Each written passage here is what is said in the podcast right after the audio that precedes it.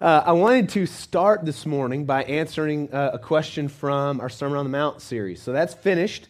Um, but I want you guys to, to know before I start this is you can ask questions at any time. Now, I know that like during this hour of, of discussion, I don't stop and say, does anybody have any questions? Um, but that doesn't mean I don't want you to ask. Uh, Facebook, uh, email, Twitter, uh, text me, whatever, uh, your questions, I promise you, you know, your teachers have said it since you were little. If you have a question, somebody else does too, right? And somebody else has the same question. Well, I, I really, I think that's pretty, pretty legit. Um, and so I got some, uh, I got some questions over the weekend from, uh, from last week, and I just wanted to kind of pause and answer that before we uh, really shut down that series. Uh, but if in anything we do, like today, as I'm, as I'm talking, if you have a question, uh, please write that down and, uh, and ask. Uh, I would encourage you to invest on your own. Uh, don't just ask uh, me, because that'll be my first question. What do you think? And if you haven't asked then, or you haven't looked, then it's going to be tough. But go to Matthew 7.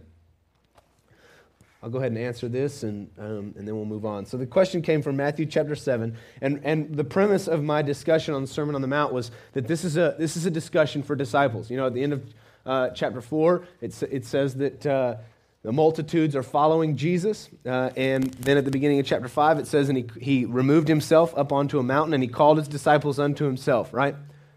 You guys kind of got the picture? And we talked about the premise of the Sermon on the Mount. Jesus is talking about the principles of a life lived in the kingdom. He's talking about what is it like to be a disciple of me. That's why he's, that's why he's saying, uh, Blessed are you if they, if they persecute you for righteousness' sake. Well, he's not talking to people that are not his disciples, obviously, in this context, right? He's not just generically saying uh, being persecuted for righteousness' sake. He's explicitly talking to those who would follow him. Uh, and but at the end of chapter seven, uh, the very last verse in verse 28, it says, "And so it was when Jesus had ended these sayings." Uh, this verse 28, uh, that the people were astonished at his teaching, for he taught them as one having authority and not as the scribes. Um, and the question was, I thought this was just for, I thought this was just for his disciples. Um, and, it seems pretty clear here that in verse 28 and 29 that there was a mass group of people uh, that had heard. Well, uh, that, that's true. Um, if you, if you remember, again, contextually, what, what occurs is that he calls his disciples to himself, but he's removed himself onto a mountain. And you've got this scenario now where uh, it would be like if I had, uh, if I had Michael and Cheney uh, come to me and they sat on this front row, and I said, All right, I want to talk to you.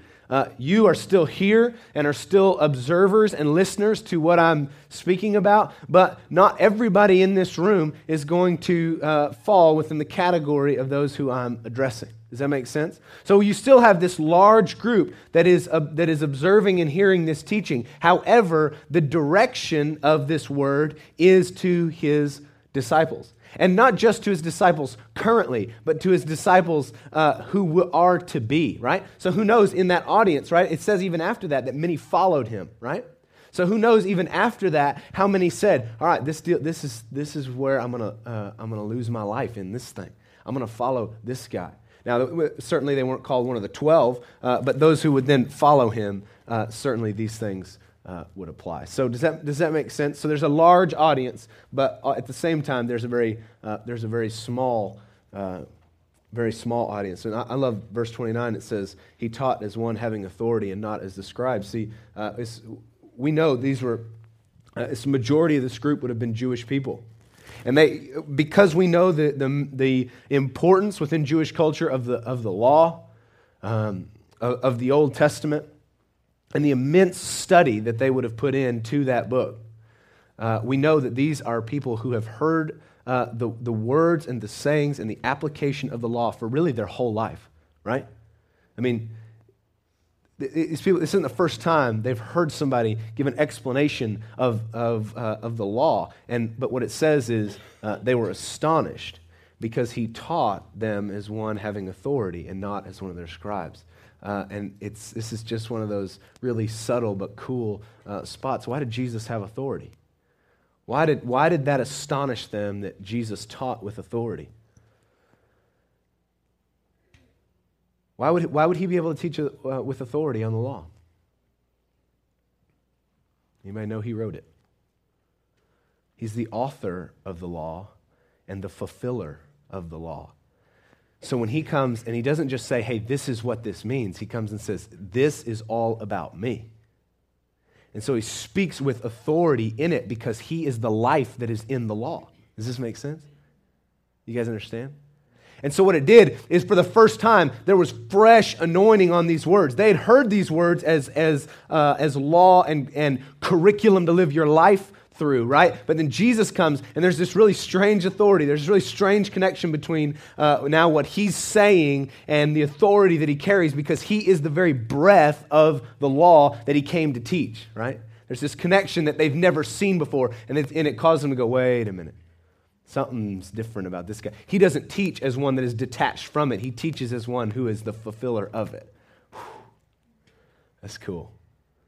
They begin to sniff out, man, something's different, even though they'd heard this stuff their whole lives. So uh, I hope that makes sense. I hope that maybe clears up that question. If you have other questions based on the Sermon on the Mount, we can keep coming back to that. But um, it, is, uh, it is March, uh, and you guys know I'm not a very thematic uh, speaker. I don't uh, I don't like teach on theme very well. Uh, so, but but I, I am going to uh, going to do that for the next uh, next really four weeks. But we're going to do two different things this week and next week. I want us just to begin to focus on what is coming uh, on March 31st. What is March 31st?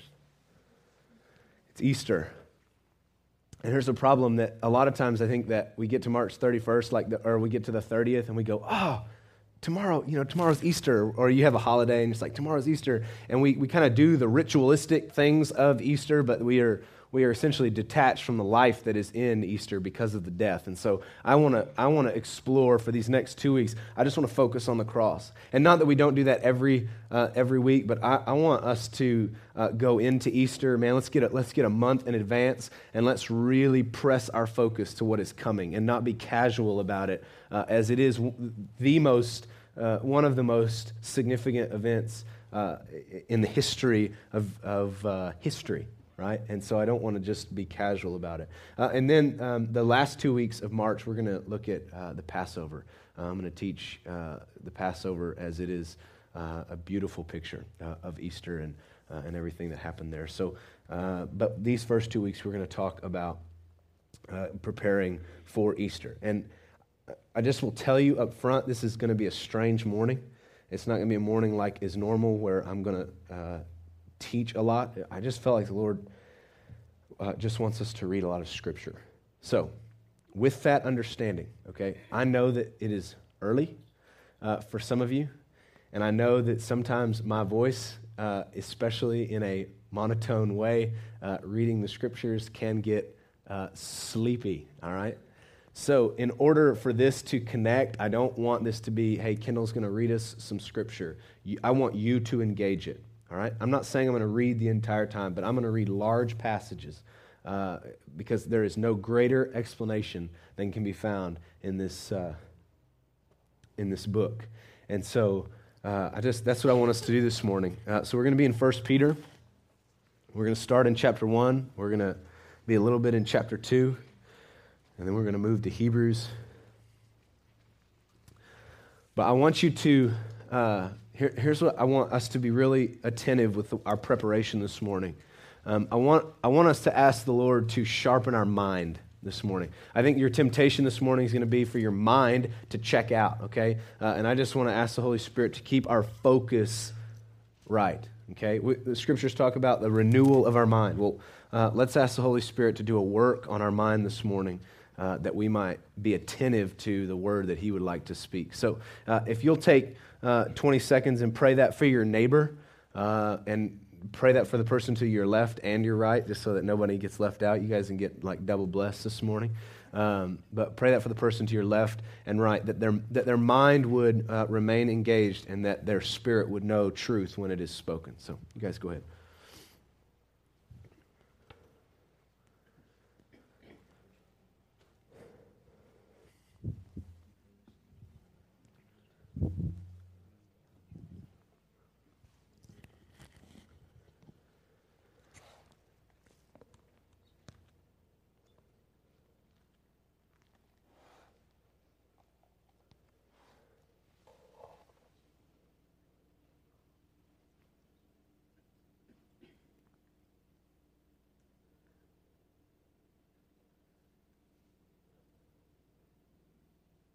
This is 1 Peter, verse 1.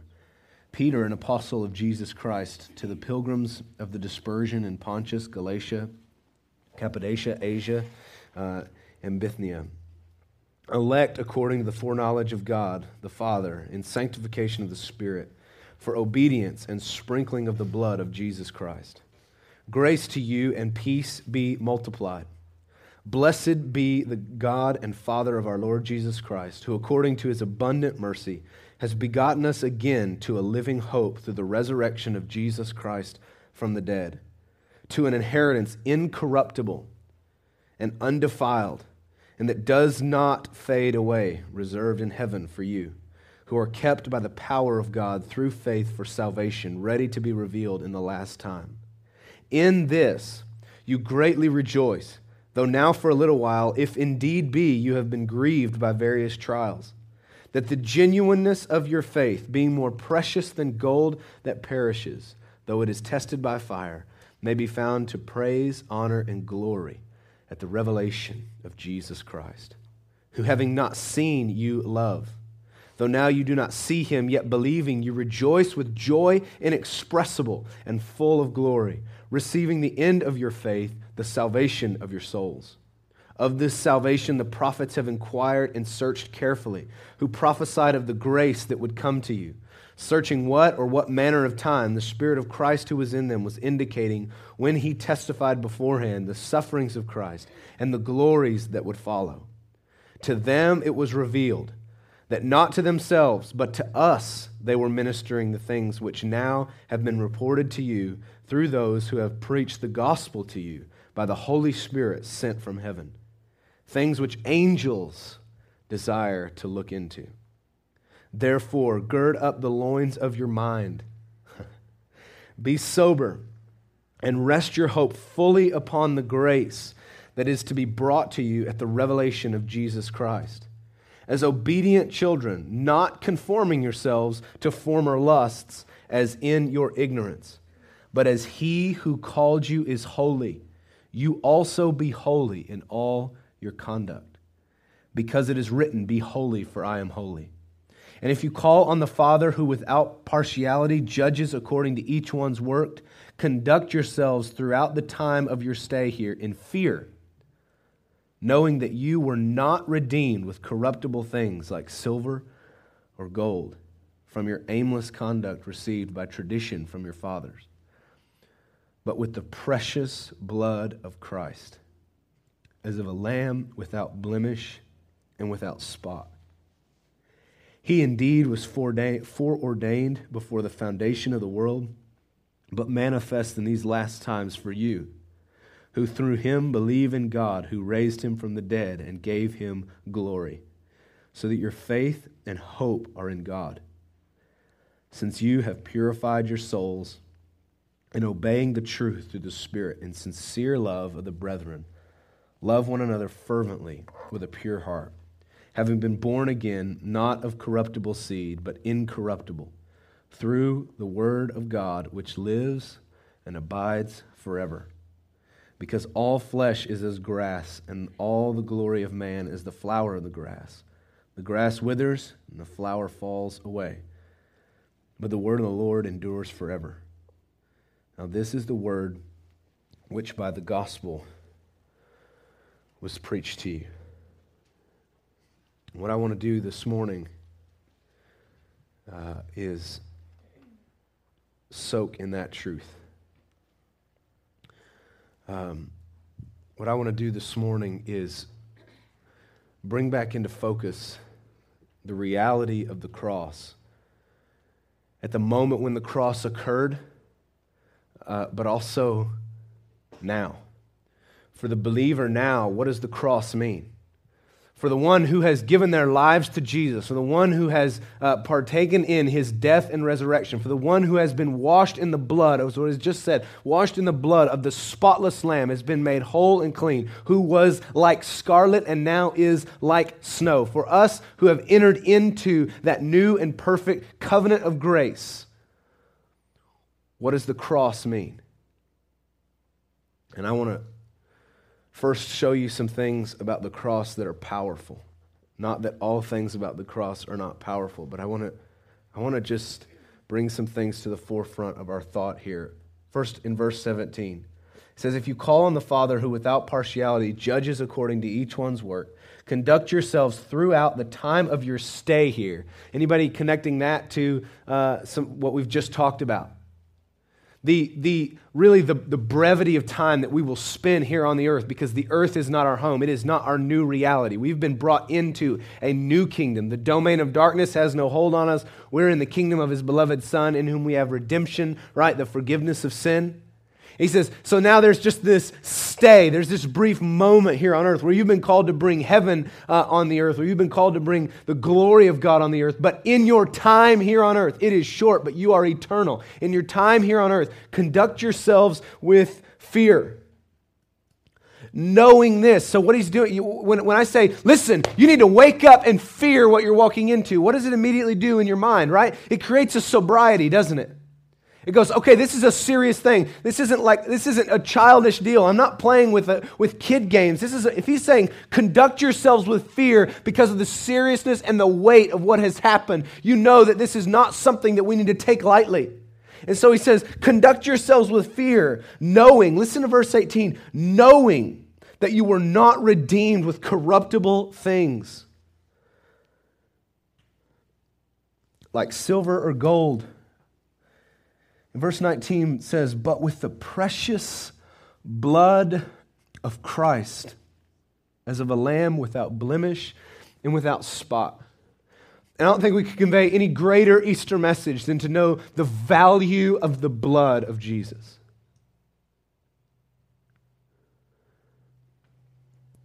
I just can't, man, I have a hard time. Sorry. I, do you recognize the price for that blood. He's saying, listen, the fact that you're eternal hinges on this sacrifice that's been made. The fact that you're reconnected with your Father, the fact that you will, that you will live eternal in relationship with Him, it hinges on this, on this costly and expensive thing, which is the blood. And he says, So be careful. Conduct yourselves with fear while you're on the earth, because what you were redeemed with was not a cheap trinket. What was spilled and poured out on your behalf was not a cheap thing. Uh, a friend of mine uh, gave me this ring uh, a few days ago. And he, when he gave it to me, uh, we were outside and it was dark. And uh, he, he, put, he put it in my hand, and I found myself like, I mean, it was it's awesome. It's made of an Israeli coin, and put it in my hand, and I'm like, I don't, I don't want to hold it. If I drop it at night, I'll never find it again. You know, it's like I was, I was freaking out, right? Why? Because this was so, it's so precious, right? Somebody had, had gone through great labor and thought on my behalf that I might receive uh, this gift. And I'm going, uh, I don't, please, I don't want to lose this, right? And my hands begin to tremble. Why? Be- not because uh, I'm, I'm afraid of the dark, but because of the preciousness of the gift, right? Because of, because of what is in the gift. And so it caused this trembling, like this is so important. And I, I, wonder if we consider the importance and the cost of the blood of the, the one, listen, one spotless lamb that was shed on our behalf. Do we walk on the earth as if that thing is costly? Do you wake up every day in connection with the Father and go, Oh my God, what you spent that I might know you in this way? Do you recognize that it cost the darling of heaven to not have a prick on his finger, but to become flesh and take all the junk that you were and then be murdered for it. And I'm not trying to be graphic, but guys, not a, not a quick kill. He suffered and suffered and suffered and bled and bled and bled for you. And sometimes I think we live our Christian life as, as if that blood is some cheap trinket, some cheap thing that just is in plenty. And I want to tell you, it is in plenty, which is the good news. The blood that was poured out is enough for you and for me, but it was not cheap. And I think for us to focus rightly on Easter, we must quickly focus on the price that Easter cost. Right? This was an expensive thing. So he says, uh, I just want to read it again. I just, again, I just think the scriptures are going to minister to us this morning, knowing that you were not redeemed with corruptible things like silver or gold. You know, those things lose their value over time, right? You hear like commercials when the, the uh, economy's not doing well, right? Everybody's selling gold, right? Because so, that's like the thing, right? because we're, we're trying desperately to retain something that has value, right? And he says, Look, this is not what redeemed you. It's not silver or gold that will go up and down in its value. This is the very blood of Jesus. That the price was expensive, but the value will hold throughout eternity. I want to show you that in just a minute. It is a thing that will never reduce uh, its value. You're not going to wind up going, man, I wish the blood was worth as much as it was when I was saved. It, it retains its value. Anybody else like just heavy with that? I can barely move on.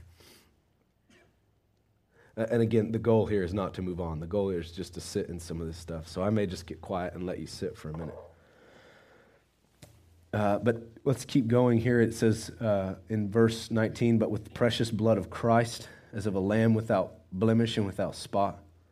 Now, watch this. In verse 20, it says, He indeed was foreordained before the foundation of the world, but was manifest in these last times for you, who through him believe in God, who raised him from the dead and gave him glory, so that your faith and your hope are in God. So I think a lot of times we have this idea that Easter is plan B, right?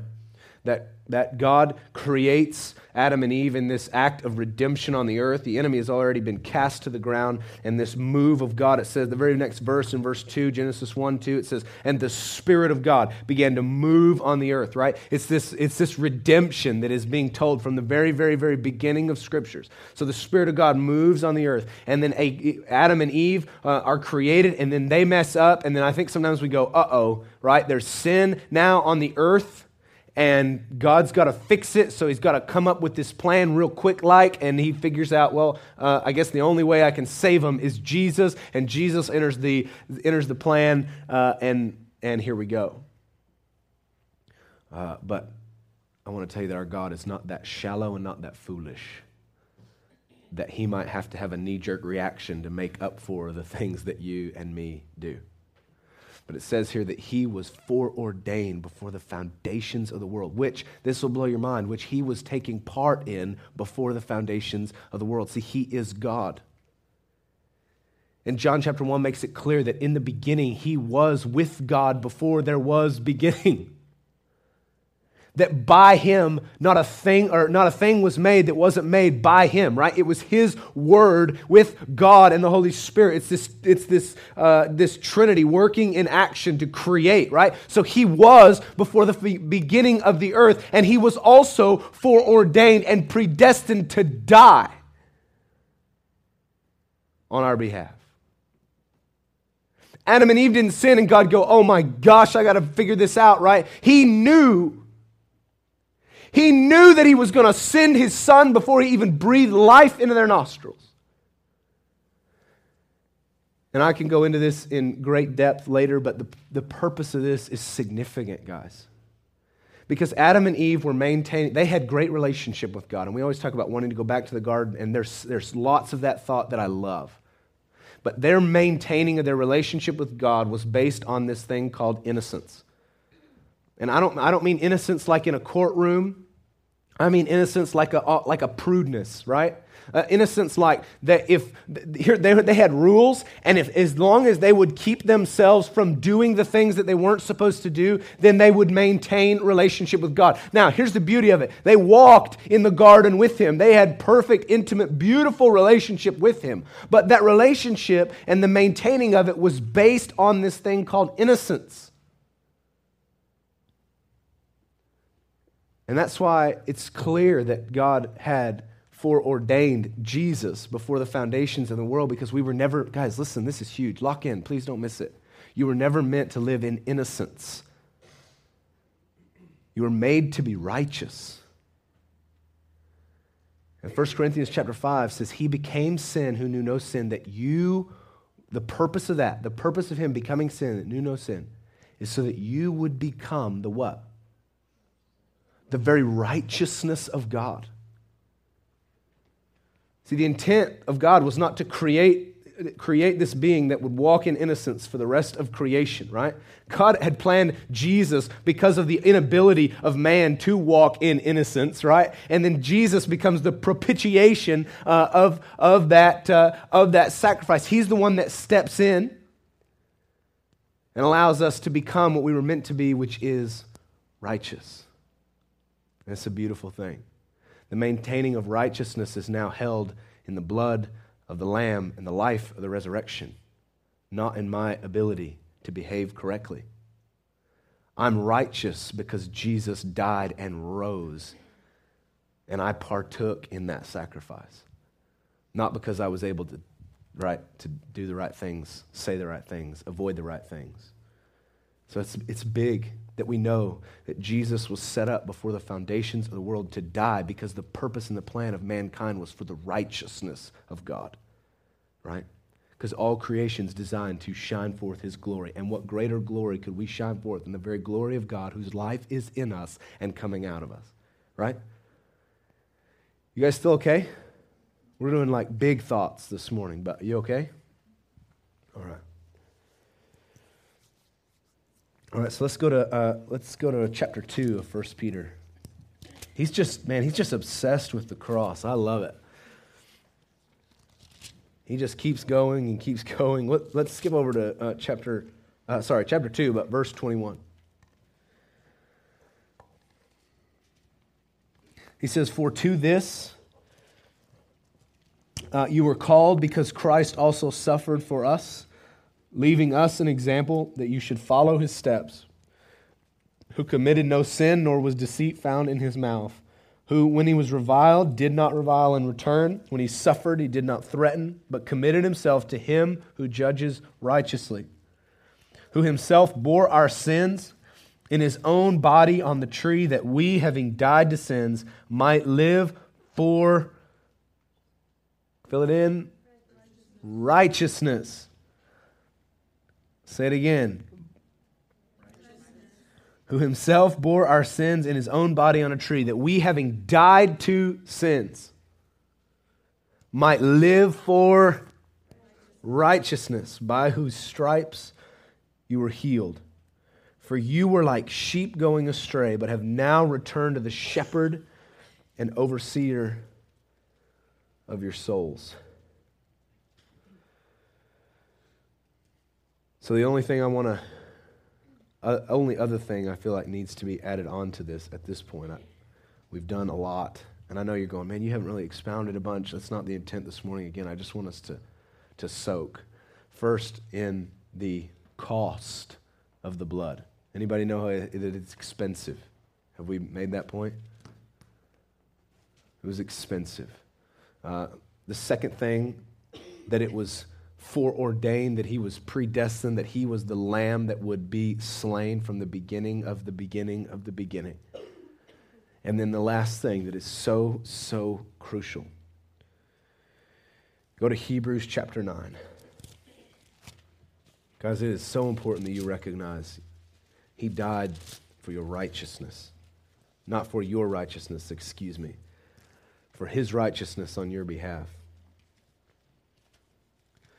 chapter 9 of Hebrews, verse 11, I just want to show you the completion I want, to, I want us to lock into not, the, not just the cost of the blood, but, uh, but its power and its strength. Because it is, not, it, was, it is an expensive thing, because it is a powerful, powerful thing. In chapter 9, verse 11, it says, But Christ came as high priest of the good things to come, with the greater and more perfect tabernacle, not made with hands, that is, not of this creation not with the blood of goats and calves, but with his own blood. He entered the most holy place once for all, having obtained eternal redemption. For if the blood of bulls and goats and the ashes of the heifer sprinkling the unclean sanctifies for the purifying of the flesh, how much more shall the blood of Christ, who through the eternal Spirit offered himself without spot to God, cleanse your conscience from dead works? to serve the living God. And for this reason, he is the mediator of the new covenant by means of death for the redemption of the transgressions under the first covenant, that those who are called may receive the promise of eternal inheritance.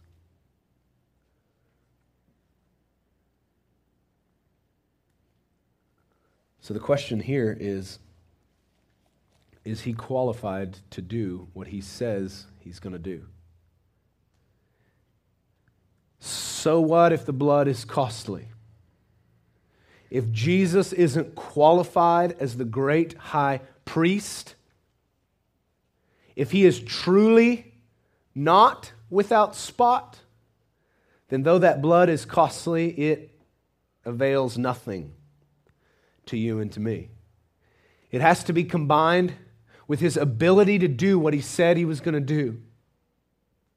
It has to be combined with his qualification as high priest. And what this passage says, it says that listen, if the blood of bulls and goats and the sprinkling of the ashes of the heifer is speaking of the Old Testament sacrifice that was to be made continually, right? Go into the, to the tabernacle, sacrifices would be made that the high priest once a year might enter into the Holy of Holies and do business with God. He would, he would go in and he would, uh, he would ask for the forgiveness of sin. He would sit before God. They would tie a rope to him because the importance of this time uh, was, was, uh, was so detailed that if he made one mistake, they knew that he would die and they, no one else could go in, so they'd have to pull him out. This was something that uh, was extremely detailed. And it says, if that sacrifice, if that order of service, if you will, if those things would uh, temporarily forgive, right, that God had set in place, because God's the one that brought the law, God's the one that says, this is what you have to do in order to wipe the slate clean, not just for you, but for the people of Israel. And it says, if those things were enough, to cleanse in that day, how much more then is the blood of the great high priest who not only, listen, this is crazy, not only is he the sacrifice, but he's the high priest. So he doesn't go in with he doesn't go into God with somebody else's stuff. He doesn't go into God with, with, a, with an animal. He doesn't go into God with like Sherry's best story. He goes into God with his own blood. He enters into that place, that holy of holies, with eternal and spotless blood. Why is it important that he's perfect? Because if he's not perfect, he cannot go in and make sacrifice on behalf of you and me. If he's not perfect, then he's rejected as all the other high priests were. Then he's just like all the other high priests of the earth. But Jesus goes in to the Holy of Holies. He goes beyond the veil, covered in his own blood and offers himself as a sacrifice. Therefore, establishing not just him as high priest, the one that's able to now, what does it say, mediate the covenant, the one that is now able to stand between you uh, and, uh, and the Lord and mediate this, this covenant of grace where we now enter in. He's not only that high priest, but he's the one whose blood was the perfect sacrifice because he's perfect.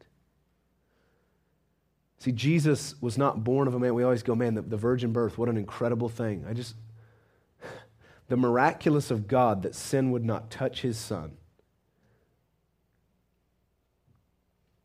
You and I get sin because we're born of man, we're born of the flesh. That's why we get sin nature. Sins are the bad things that you do, but the reason you do those bad things is because of what is in you, which is sin nature. That's what Jesus came to take care of. Not your bad behavior, but your nature. He came to give you a new nature, right? But Jesus was born of a virgin that he might not even receive that nature. He, it, Jesus wasn't perfect just because he didn't do bad things on the earth. He never even touched the sin received from his Father. Isn't that crazy? The extent that heaven went to that he might be the great high priest and the perfect sacrifice. He's not plan B. He's plan A, born of a virgin, perfect in all things, fulfiller of the law, that he might stand and mediate the new covenant between you and me, and not just with some other sacrifice, but with his own. And then go to Hebrews chapter 10. In verse 19, you guys, if you just want to read about Jesus as high priest and this sacrifice, just read the book of Hebrews, and it would do you good. Uh, Hebrews chapter 10, verse 19 says, Therefore, brethren, having boldness to enter the holiest by the blood of Jesus, by a new and living way which he consecrated for us through the veil, that is his flesh. And having a high priest over the house of God, let us draw near with a true heart in full assurance of faith. Why full assurance? Why, why can we have the confidence to draw near what, what's the reason? Why is it safe for me to approach God? You gotta understand, this is not like fairy tale stuff. People died approaching God the wrong way, right? They're carrying, they're carrying the Ark of the Covenant, which held his presence across the desert. Dude trips, puts his hand on it in the wrong way, and he dies. You, this isn't kid stuff, okay? But it says now, because of Jesus, right? He says, now you have full assurance. You know how this would read to the Jewish man who, who would enter, uh, take such precaution that his high priest might enter into the tabernacle? That you would speak to him and say, now you go in. We don't have like a cultural context for this, but I want to tell you to go in to God is, is a privilege and an honor uh, beyond what we could describe. And he says here, but now you having full assurance of faith, press into him. Why? You answer this question. Why? Why can you? Why would you?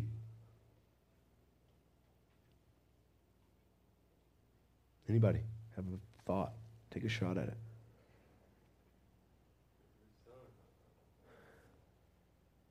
Answering which part of the question there? Because of his son why can you or why would you? It's good.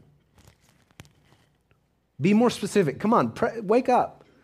Why his son? Somebody deepen Clay's answer. Why can you have full assurance of faith? Because of his son. What about his son gives us full assurance of faith? His perfect sacrifice, his blood, right? Are you connecting these things? Is it like gold and silver that's going to lose its value? No, he says, look, the, the risk of going into God is covered by the blood of Jesus. You can now connect with him. Why would you? That's how you can. Why would you? Anybody?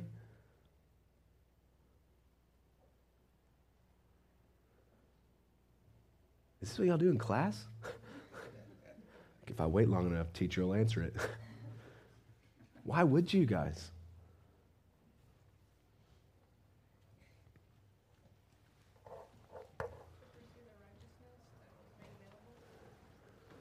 Okay, it's a good answer. Why else? It's a good answer. She said to pursue the righteousness that's available. That's a great answer. Why else would you?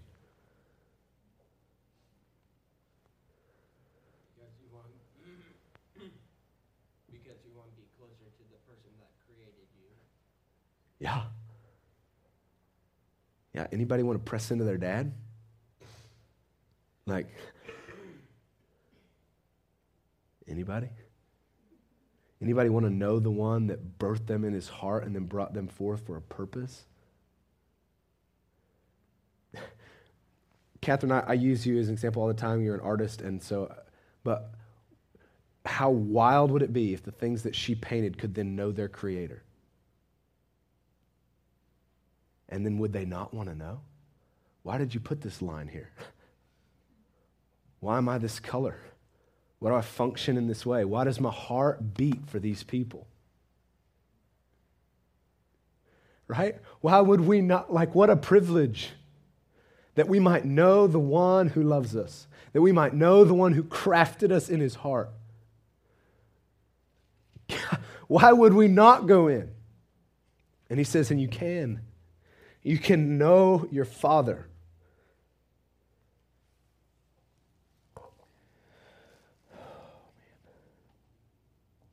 He says, Let us draw near with a true heart and full assurance of faith, having our hearts sprinkled from an evil conscience and our bodies washed with pure water. Let us hold fast the confession of our hope without wavering, for he who promised is faithful. Guys, the rug's not coming out from under you. He who promised is faithful. And let us consider one another in order to stir up love and good works, not forsaking the assembling of ourselves together, as is the manner of some, but exhorting one another, and so much more the more, uh, sorry, and so much more as you see the day approaching. For if we sin willfully after we receive the knowledge of the truth, there is no longer remains a sacrifice for our sins, but a certain fearful expectation of judgment and fiery indignation which will devour the adversaries. Anyone who has rejected Moses' law dies without mercy on the testimony of two or three witnesses. Of how much worse punishment do you suppose will he be thought worthy who has trampled the Son of God? underfoot, counted the blood of the covenant by which he was sanctified a common thing, and insulted the Spirit of grace. Lots of questions come from this passage. My goal here is not to answer them all. But it says in verse 28 anyone who has rejected Moses' law dies without mercy on the testimony of two or three witnesses. That's what this book says back here. You know, when, when Jesus interferes with the woman who's been caught in adultery, why is she about to be stoned? Adultery was, uh, uh, sorry, adultery. adultery was a, uh, was a crime punishable by death. Why was it important? Uh, or why was it an option that she would die? Scripture says, because there are witnesses. They were following the law of Moses to a T. That if you and I see somebody committing an act that is punishable by death, that is the thing in which condemns them, and they, there's no like innocent till proven guilty thing, right? Two or three witnesses, death. So he's saying there's a seriousness about that law death is held in the balance here. And then he says, Anyone who has rejected Moses' law dies without mercy on the testimony of two or three witnesses. Of how much more punishment do you suppose will be thought worthy uh, of the one who has trampled the Son of God underfoot, counted the blood of the covenant by which he was sanctified a common thing, and insulted the Spirit of grace? Is the cross a thing which we should consider? Is, a, is the cross and the sacrifice and the blood, is it a common thing? As believers, are we to casually hold the cross and the blood of Jesus in kind of a, a, a corner of our Christianity and move on about the rest of our day? Anybody? Guys, did you, did, I, did you hear what I read?